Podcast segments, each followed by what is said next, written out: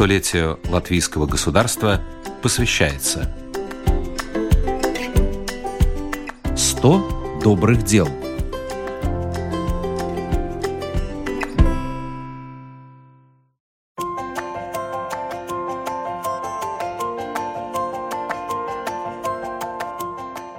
В Латвийской библиотеке для незрячих сейчас проходит выставка, посвященная ее первому директору и основателю Станиславу Миклашевичу. Он родился 90 лет назад. В детстве получил травму, которая привела к постепенной потере зрения. Учился в школе-интернате, где очень активно проявлял себя в общественной жизни. После окончания школы поступил в Латвийский университет на исторический факультет, рассказывает старший библиотекарь Латвийской библиотеки библиотеки для незрячих Дзинтра Исаева.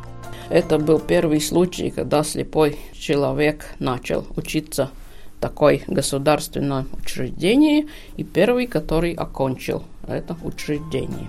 После университета Миклашевич пошел работать в Рижскую 27-ю библиотеку, в специальный читальный зал для незрячих и слабовидящих но он, э, как сказать, был такого мнения, что для слепых и слабовидящих людей надо организовать библиотеку республиканского значения. Потому что уже э, начали развиваться э, общества для слепых, эти такие районные организации маленькие, да, и в Даугавпилсе, и Лепай, и Цесис – и потому он был такого мнения, что этих людей надо будет э, обеспечивать литературой, способствовать их развитию, да, и общественной жизни тоже, да. И вот так он с этой мыслью э, жил, как сказать, до 1900 даже 62 года. До этого, да, уже маленький такой прогресс был, что э, сорганизовали библиотеку номер 19, которая была для э, слабовидящих и незрячих э, людей. Но он настаивал на свою идею, что надо республиканского масштаба библиотеку. Его напорство, его старание, да, и такое, ну, дексме, да, за свою работу и за свою идею, наконец-то был результат, когда был выдан, выдано распоряжение на выставке, посвященной Станиславу Миклашевичу, представлены его статьи, документы, распечатки с воспоминаниями. Также выставлена копия постановления об открытии библиотеки. Так, э, Совет министров при Латвийской ССР, да, номер 417 э, минус R 23 марта 1962 года, когда, ну, наконец-то, Республиканской библиотеке для слепых и слабовидящих читателей ассигнования из республиканского бюджета наконец-то выделили бюджет, и, наконец, могло эта его мечта сбыться. Постановление постановлением, но нужно было решать вопрос с помещением, где бы располагалась библиотека. И вот он опять начал письмо, написал там министерство или совет министров, да, он там регулярно своими письмами э, напоминал, что есть такая проблема, что надо ее решить. Ну, тогда э, в 1963 году он наконец-то тоже после упорной борьбы да, смог э, достать помещения, которые были у, на, у нашей библиотеки до прошлого года. Юглас 14 – это поместье предпринимателей Пихловых. В библиотеку стали стекаться читатели. К их услугам были книги, написанные шрифтом Брайля, и аудиокниги. Еще до библиотеки Миклашевич открыл студию звукозаписи. Одно хорошее дело уже было сделано, когда он э, основывал студию звукозаписей в 1961 1991 году. Это студия для записей на аудиокниг, которые мы сейчас знаем уже как CD, да, э, в такой форме. Тогда были магнитофонные ленты, да, и он добился хорошую аппаратуру, и там тогда вот эти книги, которые э, записали на магнитную ленту.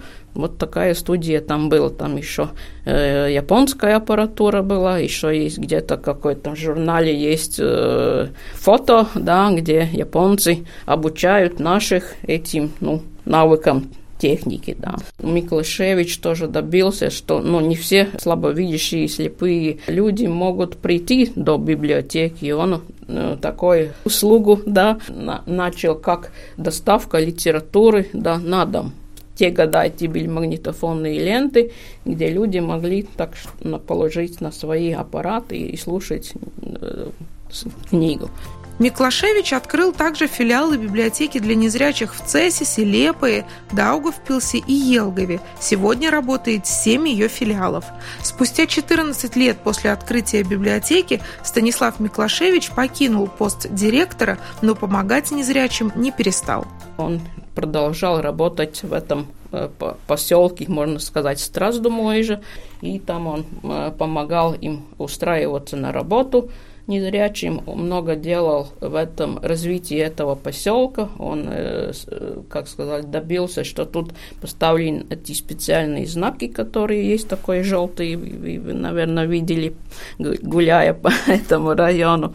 Он тоже добился того, что появились вот эти звуковые э, сигналы ну, у переходов, где можно включить э, светофор, да, и на звук Конечно, незрячий человек идти. может перейти улицу. В прошлом году библиотека отметила свое 55-летие. Сегодня здесь есть литература на любой вкус и возраст. Есть книги и для детей.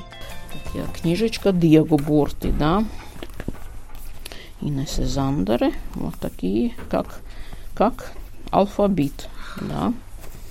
Это они э, незрячие на это ощупь все, да. И вот это описание тут, что это за буковка и какие слова начинаются на этот букв. Мы можем пройти... Это другой зал, получается, это, да? Да, да, это другой зал. Так, тут тоже есть, как сказать, э, по алфавиту. Тут вот уже начинается для э, незрячих аудиокниги. Аудио, аудиокниги, да. Тут на латышском, на русском языке. Ну, тут новинки, которые у нас есть. Вот тут самые, так как сказать, даже грамота с бērniem, да, книги для детей, это такие самые, ну, которые недавно вышли, да. В библиотеке есть полка-музей. Здесь собраны старые книги, написанные шрифтом Брайля. Здесь же лежит приспособление трафарет, с помощью которого раньше вручную выбивали каждую букву текста. В моей коллекции есть самая старая книга, которая есть это Аугуста Деглова, книга Брайлю. Какого она года? Сейчас мы. Пасторādījana no Augusta Deglava. 1899 год. Да, тут еще записали.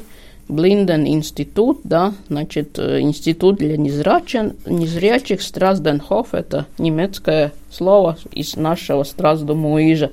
То есть это вся книга вот Брайлем, да? Да, да, да, Брайлем. Угу. такие, эти листы, особенно, ну, такие толще, да, да, как сказать, и чтобы сохранился этот точечный знак. Сегодня эта работа делается на компьютере. С 2005 года в библиотеке работает отдел шрифта Брайля. Было, что вот он сделал вот это дело своей жизни? Ну, я думаю, что да, я думаю, что да. Ну, как, как он сказал, тот период просил много нервов, так много нервов, что начал курить, да, где-то так было сказано по воспоминаниям. Наталья Мещерякова, Латвийское радио 4.